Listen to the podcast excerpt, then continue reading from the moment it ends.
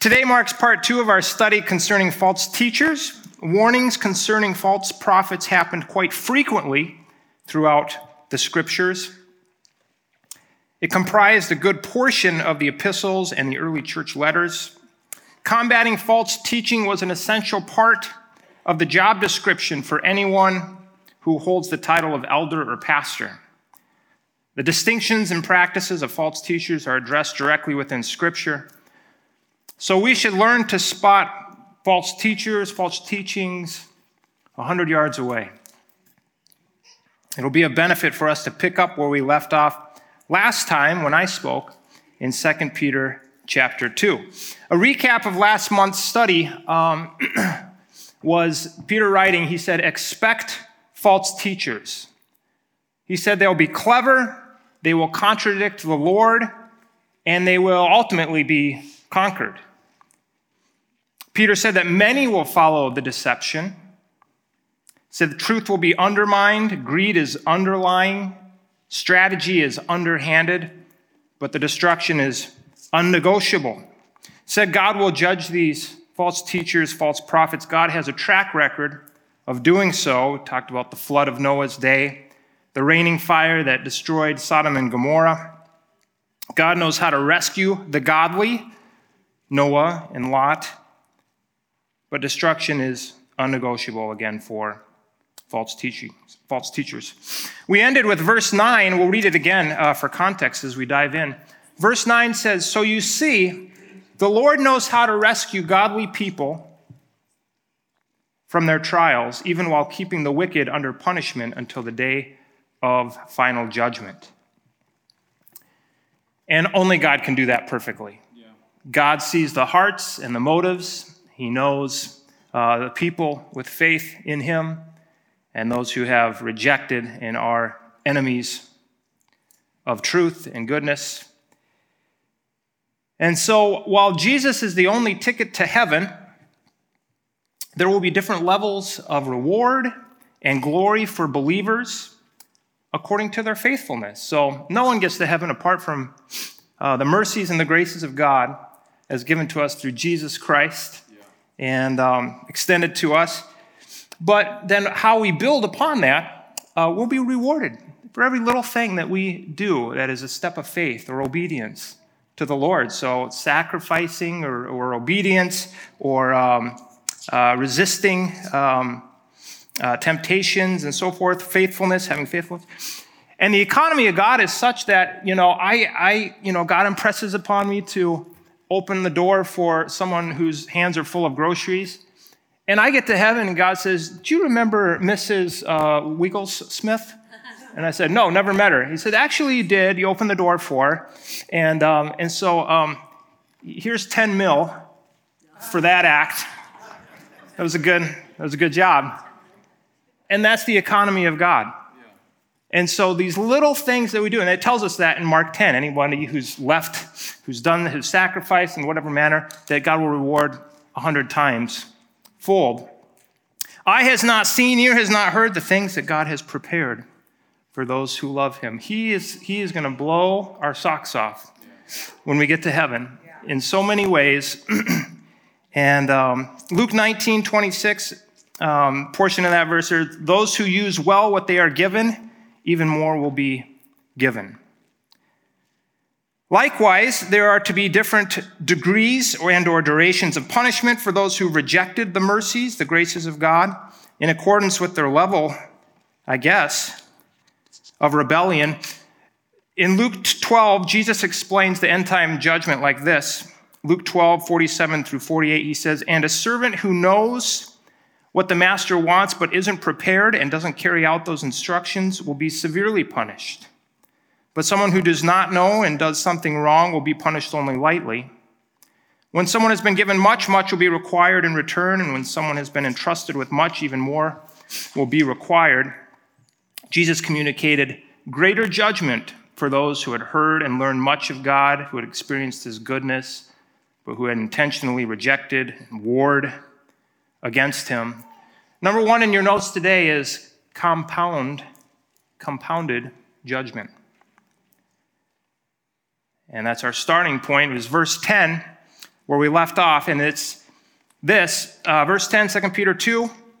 He is especially hard, compounded judgment, on those who follow their own twisted sexual desire and who despise authority.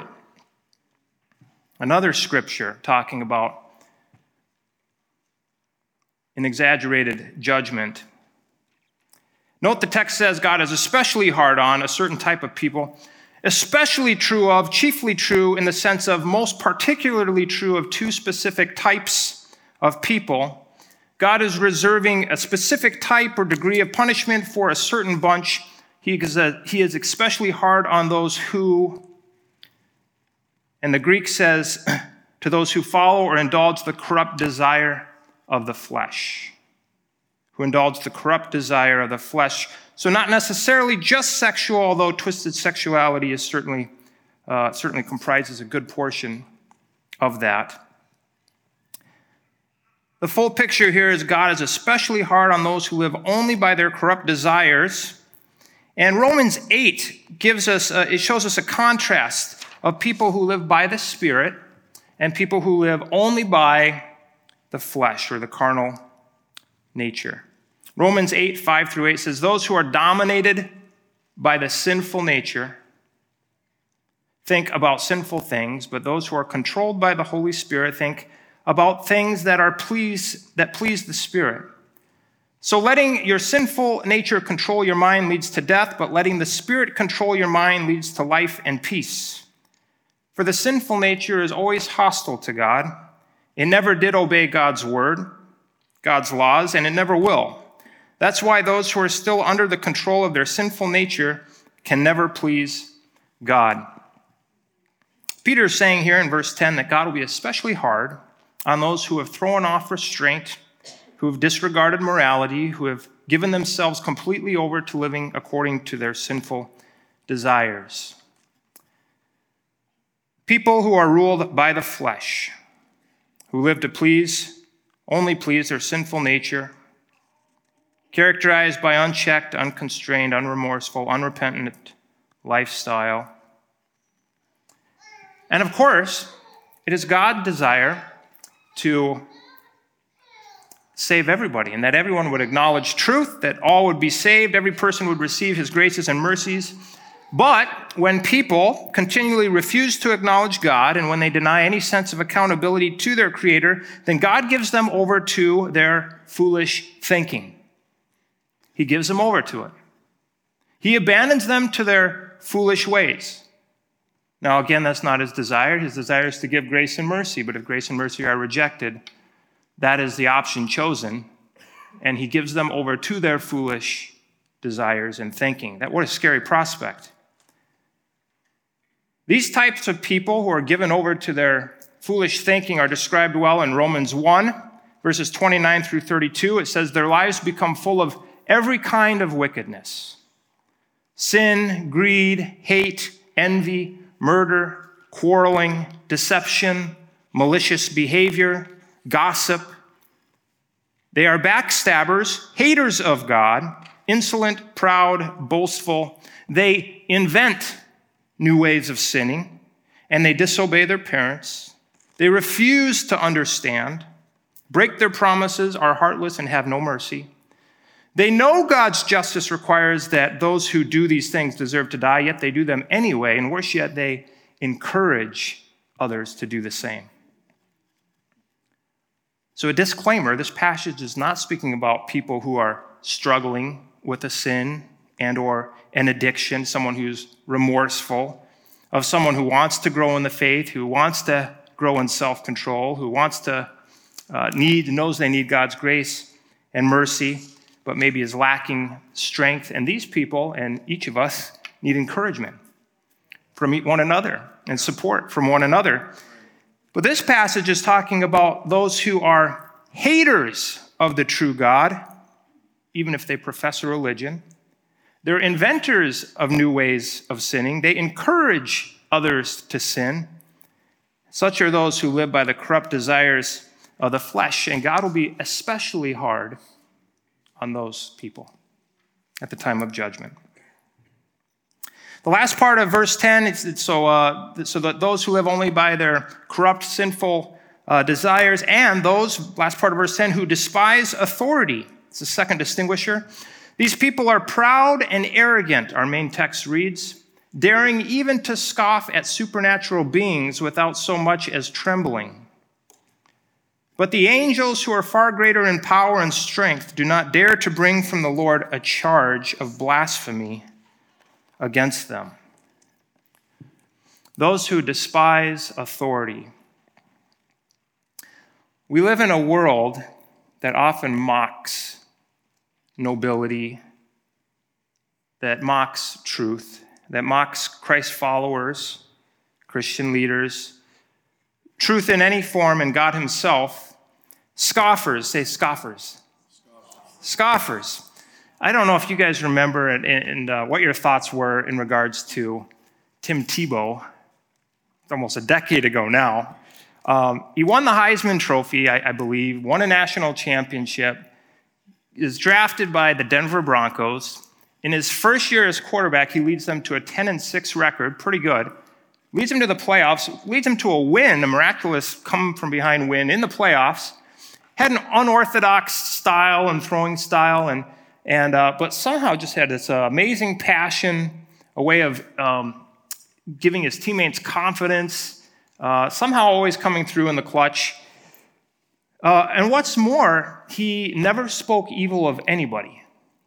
When he was being maybe stabbed in the back or mocked in different ways, um, he would speak respectfully of his coaches and management and so forth. And here's, here's his big mistake he wore under his eyes, sometimes you know how they have that black paint under their eyes? Well, in the paint, he'd have like John 3.16 under his eyes or a Bible verse of some sorts. Sometimes during a game, this is behold, behold, before a movement where a lot of people started kneeling during the national anthem. This is before that time. It would be different times during the game, not during the national anthem, during the game, where you would see him on the sideline where he would like he would, he would be down and he'd be praying. He didn't know the camera was on him. He'd be off to the side or be on the side. And he'd be praying. And that was the end of his career because he was laughed out of the NFL and mocked and ridiculed out of the NFL for showing any passion or real faith outside of the church walls toward his Savior, whom he loved and trusted in, Jesus Christ. So became public enemy number one. He was canceled, and he never was a starting quarterback. Um, I don't believe he started another game as quarterback after that season. So, um, yeah, mock and ridicule anything. Uh, these types of people, Peter's describing, they're quick to blast or discredit anything that is noble or honorable. They're scoffers, mockers. And at times today, I'm going to briefly tangent, so we're going to talk about it, false prophets quite a bit, false teachings. But then we'll contrast at times how a Christian would act or respond, or should act or respond as they grow in spiritual maturity. And um, a, Christian growing in their faith and being led by God's Holy Spirit will respond by praying for their enemies, doing good to those who persecute them, and they'll refrain from taking offense. You know, 1 Peter 3 9, um, this is the next uh, Peter talking, I guess. Don't repay evil for evil. Don't retaliate with insults when people insult you. Instead, pay them back with a blessing. That is what God has called you to do, and He will grant you His blessing. Tim Tebow was a good example of that. Um, he never responded in, in any uh, offensive way back toward the media or even towards those who um, were treating him wrongly. He kept a humble attitude, kept serving the Lord wherever God had him, and he's been a great example, even post NFL, of doing that. And I pray he keeps living for God and that he doesn't compromise later in life, but he finishes strong. 1 Peter 5 6, so humble yourselves under the mighty power of God, and at the right time he will lift you up in honor. Anyway, anyway, these scoffers, they will not show any respect, but they will speak bad toward or of any spiritual authority.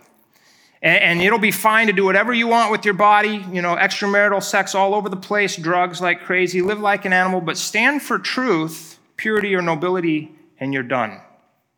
Let's throw off God. Let's throw off um, godly laws. Let's throw off authority of parents, any authority that stands for any part of honorable truth. Let's un- undermine them. They're not just disobedient, but they speak evil against the things that are noble and right. Second Thessalonians 2 3 through 4, it speaks of the return of Christ and the beginning of judgment. Paul says, Don't be fooled by what they say, for that day will not come until there's a great rebellion against God. And the man of lawlessness is revealed, the one who brings destruction. He will exalt himself and defy everything that people call God and every object of worship. He will even sit in the temple of God, claiming that he himself is God.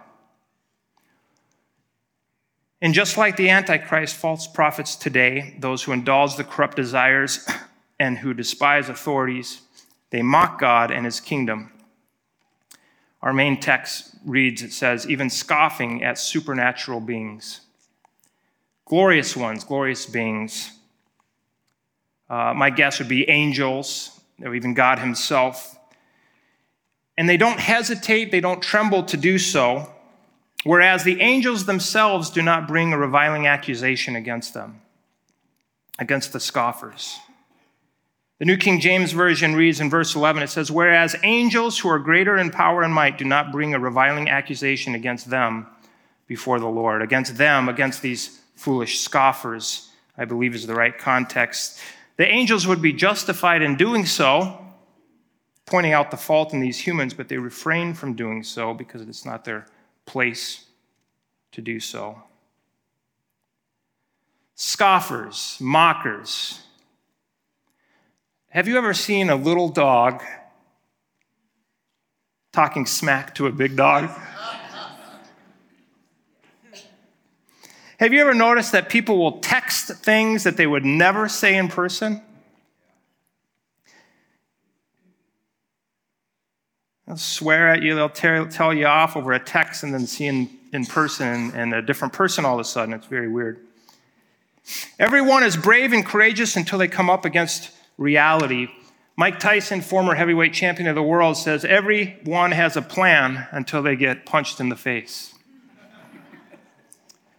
to be clear, God will come to execute judgment. The mockers will be mocked. Jude 1:15 says to execute judgment on the people of the world. He will convict every person of all the ungodly things that they have done and for all the insults that ungodly sinners have spoken against him. Each mocking word, each scoff will be compensated with punishment. And again, God would rather forgive it. If you find yourself today here or online in the position of scoffer against God and against the things of nobility, uprightness, purity, truth, kindness, goodness, it's not too late to repent and to humble yourself before God. Jesus came to die for mockers and for scoffers. And while he's being nailed to the cross, he said, Father, forgive them, for they know not what they do. Forgive them, Lord. And that's God's heart. Place your faith in Jesus, become a follower of him. He'll change you from the inside out. Put his spirit in you, give you a new heart that's not hard and cynical and scoffing at the truth, but a lover of truth, a lover of God and his ways, delights in God's ways. So we make it our aim to speak truth and speak life wherever we go. We speak faith and we speak grace. Ephesians 4:29, we don't use foul or abusive language, but let everything you say be good and helpful so that your words will be an encouragement to those who hear them. That's a contrast of a Christian Number two, today, these false teachers are creatures of carnal instinct. Our main text, verse 12, says these false teachers are like unthinking animals, creatures of instinct born to be caught and destroyed. They scoff at things that they, that they do not understand, and like animals, they will be destroyed. Their destruction is their reward for the harm they have done. Question for you this morning What is the purpose of a rabid wolf? More specifically, what is the purpose? What purpose does a rabid wolf serve inside your house? Their instinct is to bite and infect anyone within reach. So, what purpose does a rabid wolf serve inside your house? I know that's something we think about quite often, each of us. No. Purpose is none except to be destroyed. It serves no good cause. It is not valuable in any sense while it is living in your house. Peter says that these false prophets serve no good cause, and the only thing justifiable is for them to be destroyed.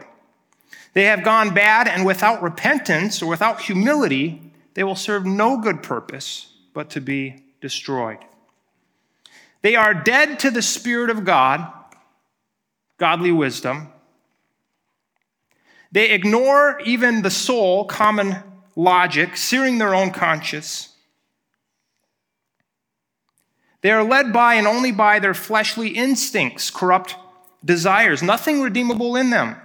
No repentance, no faith. It reminds me, it reminds us of the days of Noah, when it said that the people at that time were only evil, their only motive and intention at all times was only for evil all the time. There wasn't maybe one second during the year where they thought of something good or desired something good. Nothing. Only evil. We see the word scoff again in this main passage we just read. It says, They scoff at things they do not understand. Proverbs 18, 2 says, Fools have no interest in understanding. They only want to air their own opinions, and so they will scoff at Scripture. They will scoff at the context of Scripture, the timetables of Scripture, the justice of even what we're talking about today. They would scoff at that. They would scoff at abstinence until marriage. They'll scoff at forgiveness instead of revenge.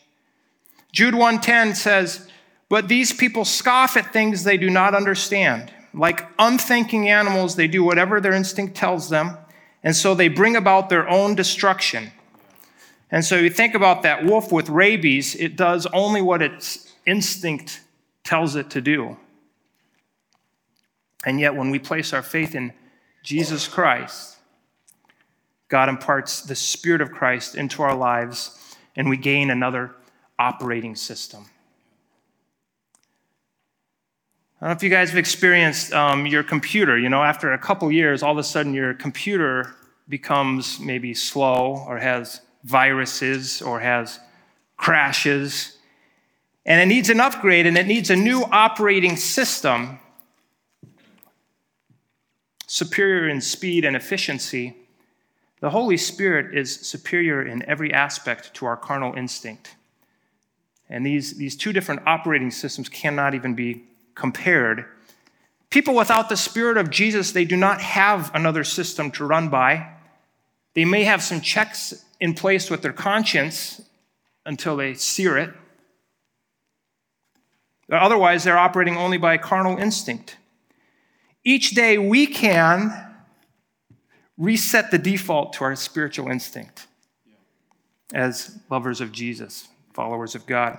God, fill me with your thoughts and fill me with your passions today.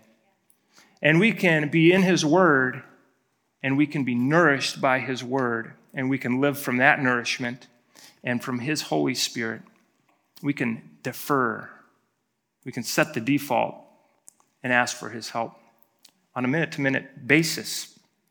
Ephesians 4 21 through 24. Since you have heard about Jesus and you've learned the truth that comes from him, throw off your old sinful nature and your former way of life, which is corrupted by lust and deception. Instead, let the Spirit renew your thoughts and attitudes. Put on your new nature, created to be like God, truly righteous and holy. So awesome. We already possess eternal life our spirit is born again even while our bodies grow old. 2 Corinthians 4:16 says that is why we never give up. Though our bodies are dying, our spirits are being renewed every day. So, Peter's warning the church of false teachers, those who are positioning themselves for compounded judgment, those who are led solely by their carnal instincts. And now Peter lays out six, number three, six characteristics of false teachers. Second part of verse 13 of our main text they love to indulge in evil pleasures in broad daylight. They are a disgrace and a stain among you. They delight in deception even as they eat with you in your fellowship meals. They commit adultery with their eyes, and their desire for sin is never satisfied. They lure unstable people into sin, and they're well trained in greed. They live under God's curse. They have wandered off the right road and followed the footsteps of Balaam, son of Beor, who loved to earn money by doing wrong. But Balaam was stopped from his mad course when his donkey rebuked him with a human voice. God went to great lengths with Balaam to prevent him from cursing the nation of Israel at a distinct point in time.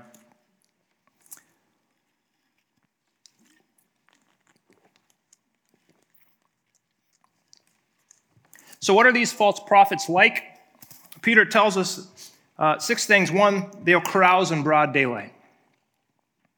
They indulge in evil pleasures even in broad daylight. They don't even try to hide their sin, but they parade it publicly. So, not, not a matter of not knowing better, but rather they flaunt their wickedness and they celebrate it. Number two, they discredit God's kingdom. He says they are a disgrace and a stain among you. Among you. So remember, many of these false teachers are inside Christendom, inside our church communities. Unfortunately, some represent church leadership, pastors, seminary professors, Christian authors, Bible commentators. They are a disgrace and a stain among you in that they serve to confuse people and they do not represent the kingdom of God well. They actually serve to discredit, undermine the character of God, the commands of God. Number three, they revel in deception. They delight in it. They love lies that they believe. They love the license that it gives them. They love unrestrained living and or the self-righteousness which false narratives provide them with. They don't wish to know or understand truth, but they delight in deception, even as they eat with you. Again, professing Christians. Again, they'll often be Christian in name. They may well attend church. For example, was told just the past week of a pastor who was encouraging college age students to participate in behaviors and practices that were compromising for the sake of relating to unbelievers. This pastor, as articulate and winsome as he appeared, was using scripture out of context to justify hedonism. These people, they delight in deception, they revel in it. How different from the children of God who love the truth. Just love it. Who delight in the truth, who rejoice in God's truths, love God's ways. I have a friend who makes it a point to do audible declarations. Um, I don't know if it's daily, but it might be hourly. I don't know. Quite often. And he will say, he, he does this, he says, I love God. I hate evil. I hate lies. I love the truth. I love righteousness. I love to obey God. I love his ways. I love it. I hate uh, to cheat. I hate um, lies. I hate disobedience. I hate fornication.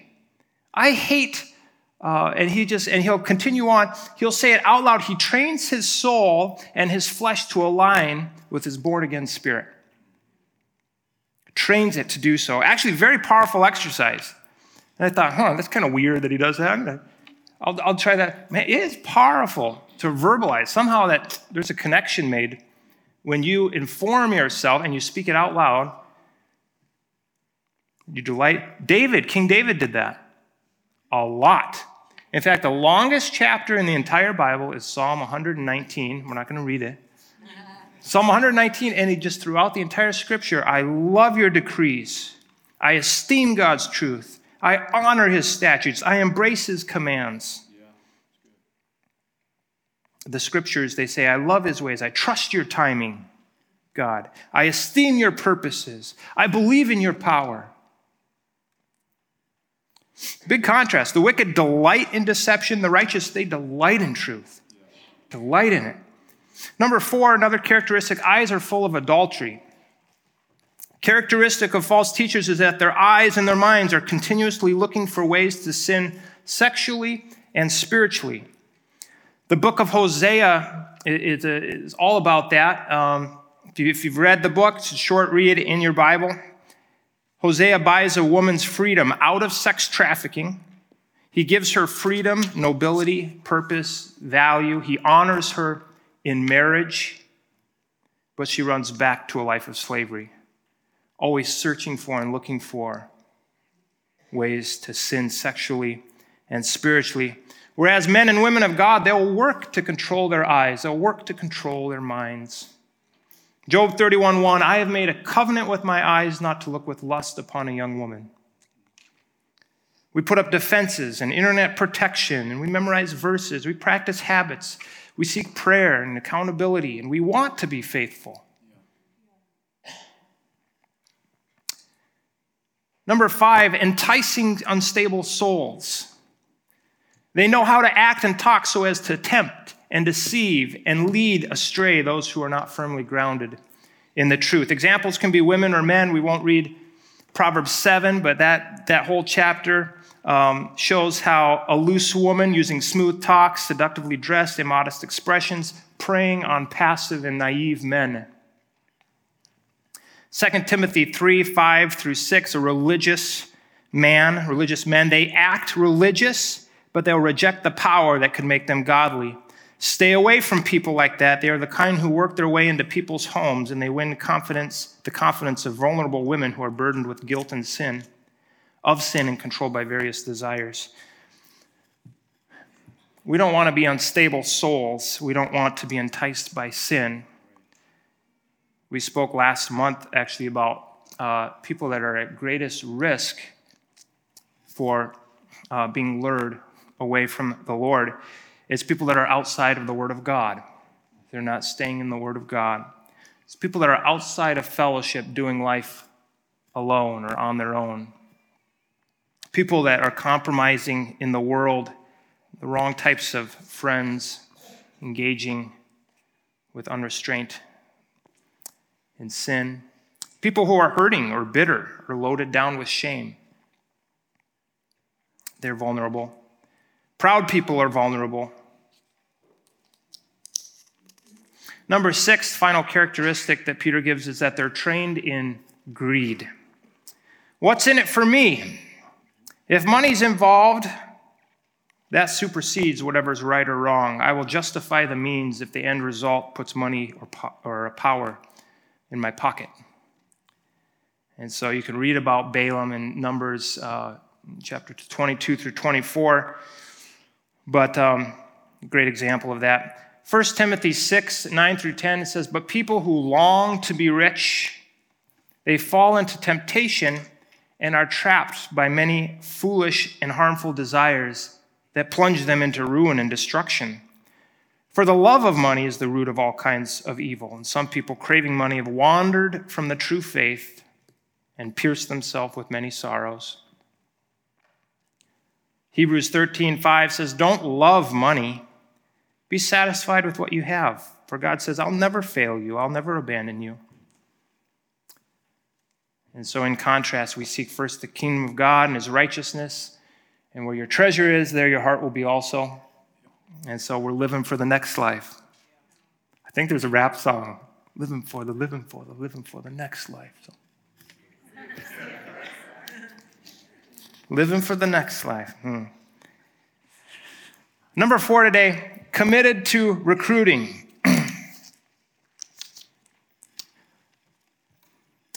universities, I'll, I'll tell you, universities our public and even a lot of the private ones are intent on stripping students of their faith. And it's a proactive, calculated, strategic, prioritized, systematic endeavor. such so that um, e- even in some of our universities very close to Mount Horeb, require freshmen to take a four class intro upon entering the college.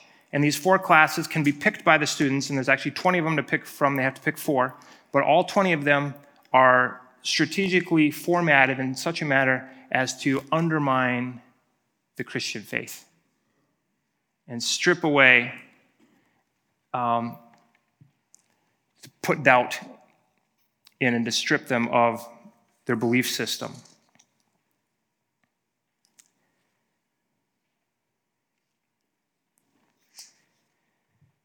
Verse 17 is, is that the main text where it says, These people are as useless and dried up as dried up springs or as mist blown away by the wind. They are doomed to blackest darkness. Earlier we talked about um, the little dog with the big bark, but now here Peter shows it kind of the other way around, saying that they're useless as dried up springs or a mist blowing by the wind. So you walk up to a magnificent and promising well only to find it dry, no water in the well. Or as we've experienced sometimes, especially in the summer when it's been dry for a long time, we really need rain. And these huge, dark, ominous clouds come, we think, oh, finally, we're going to get some rain, green things up again and help the farmers. And huge clouds and no rain. And then they disappear and no rain comes of it. And he says, and, uh, false prophets, false teachers, they sound and they look convincing. They sound certain and they sound confident, but they speak great swelling words of emptiness and deception. Their future is darkness. It says the blackest darkness. Continue in verse 18, it says, They brag about themselves with empty, foolish boasting, with an appeal to twisted sexual desires. They lure back into sin those who have barely escaped from a lifestyle of deception. They promise freedom, but they themselves are slaves of sin and corruption. For you are a slave to whatever controls you. And when people escape from the wickedness of the world by knowing our Lord and Savior Jesus Christ, and then get tangled up and enslaved by sin again, they're worse off than before. It would be better if they had never known the way of righteousness than to know it and then reject the command that they were given to live a holy life. They prove the truth of this proverb a dog returns to its vomit, and another says, a washed pig returns to the mud. Are we beginning to better identify whom God calls false prophets? Because Peter's just, this entire chapter and a lot of this letter, this is a big deal. He cares about the people. God loves the people, and Jesus came to save sinners and give his Holy Spirit. And Peter has such a burden that people are not going to be lured away from the freedom, the true freedom yeah. that Luke has experienced, that we saw that video, in Jesus Christ. Forgiveness of sins, the burden taken off the shoulders. And so, this whole chapter, he's talking about false teachings and what they do and what they look like and how to identify. And so, right here, you know, and Jesus says, You'll know a tree by its fruit. We want to be able to distinguish between the fruit of true teachers, the truth and the fruit of false teachers. And Peter, in this section, he shows how they recruit. How do they recruit? They make themselves big, oftentimes relying upon or pointing to their accolades, their titles, their degrees, or prioritizing public status and approval. False teachers will often do that. Don't assume credibility because of a person's past merit or even their past accomplishments. What are the current words in the person's mouth, and what is the current state of the person's heart before the Lord? Many great men and women of God who have checked out of the race, who begin running a different race before reaching the finish line. False teachers will make themselves appear important or powerful. Two, it says they will lure people into sin. They appeal to the lust of the flesh, sexuality, money, prestige, power, position, popularity, comfort, stability, success, safety. Always trying to allure those who have escaped from slavery back into slavery, back into the world's ways of thinking and acting and being. Number three, they promise freedom, but they themselves are slaves of corruption. The church is legalistic. The Bible is restrictive. We know better. They are committed to recruiting. And here at verse 20, Peter pivots to speak to those individuals who had indeed escaped slavery and condemnation through faith in Jesus Christ, only to become enslaved again, being lured away from Christ. Peter states that these people are worse off than before. Friends, you don't want to be lured away. And it's good for us to take a moment, check ourselves in the faith, and ask if we're believing lies and call out to Jesus, recommit to going his way. Slippery slope leads toward unbelief, and in the end, unbelief leads to death. In fact, Peter says it would be better to have not known. It's the same word used in 2 Peter 1, verse 2, which we talked of a few uh, weeks ago when he said, Grow in your knowledge. He's, he says, Grow in the knowledge, in the grace and knowledge of our Lord and Savior. Grow in that, and you'll never fall away, he said. The ways of righteousness. It would be better not to add an additional sin of blaspheming the Holy Spirit. It'd be better that the sin would not be compounded. It'd be better in that the damage would not be done to onlookers, the representation, the ambassadors wouldn't represent the kingdom of God wrongly. It would be better as to, it would have been better as to the greater judgment one will receive for having done so. Peter quotes two proverbs signifying, um, it says, the dog returning to the vomit after leaving the vomit returns again. Talks about the sow having been washed. It's clean, no mud, no stink. It's completely washed. Returns to the mud. Peter's purpose in writing the letter, again, is to encourage people to grow in their faith, to warn of false prophets. Just a couple concluding verses is, is 2 Peter 1 10 through 11. So this was last month or the month prior. It says, So, dear brothers and sisters, work hard to prove that you're really among those God has called and chosen. Do these things. He's talking about growing in your faith, growing in your knowledge and faith of the Lord Jesus Christ, nurturing that relationship, and you will never fall away. Then God will give you a grand entrance into the eternal kingdom of our Lord and Savior Jesus Christ. And Peter actually ends this letter with this 2 Peter 3 17 through 18. He says, You already know these things, dear friends, so be on guard. Then you will not be carried away by the errors of this wicked people and lose your own secure footing. Rather, you must grow in the grace and knowledge, there it is again, of our Lord and Savior, Jesus Christ. You just keep, you just keep growing in your relationship with your best friend. You just keep talking to Jesus and you spend time with him. And he is, he is faithful. He will keep you secure. He will take you across the finish line. But you keep your eyes, you keep your faith in Jesus Christ.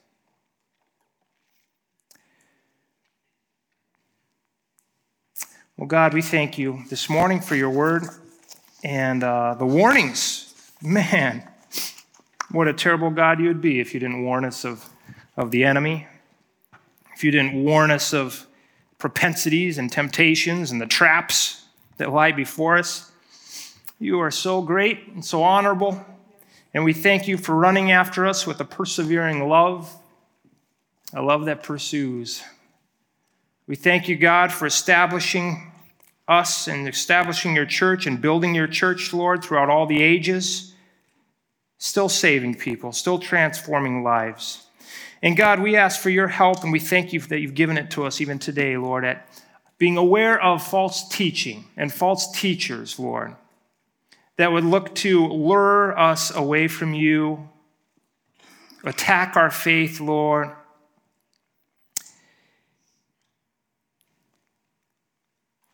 I pray, Lord, that we would be wise as serpents and innocent as doves. Pray for our children. We pray for those in the school systems, Lord, that you would help us to help them. You would put people in their life and you would, um, um, we could shine a light on your truth, Lord, expose, Lord, uh, uh, the darkness, Lord.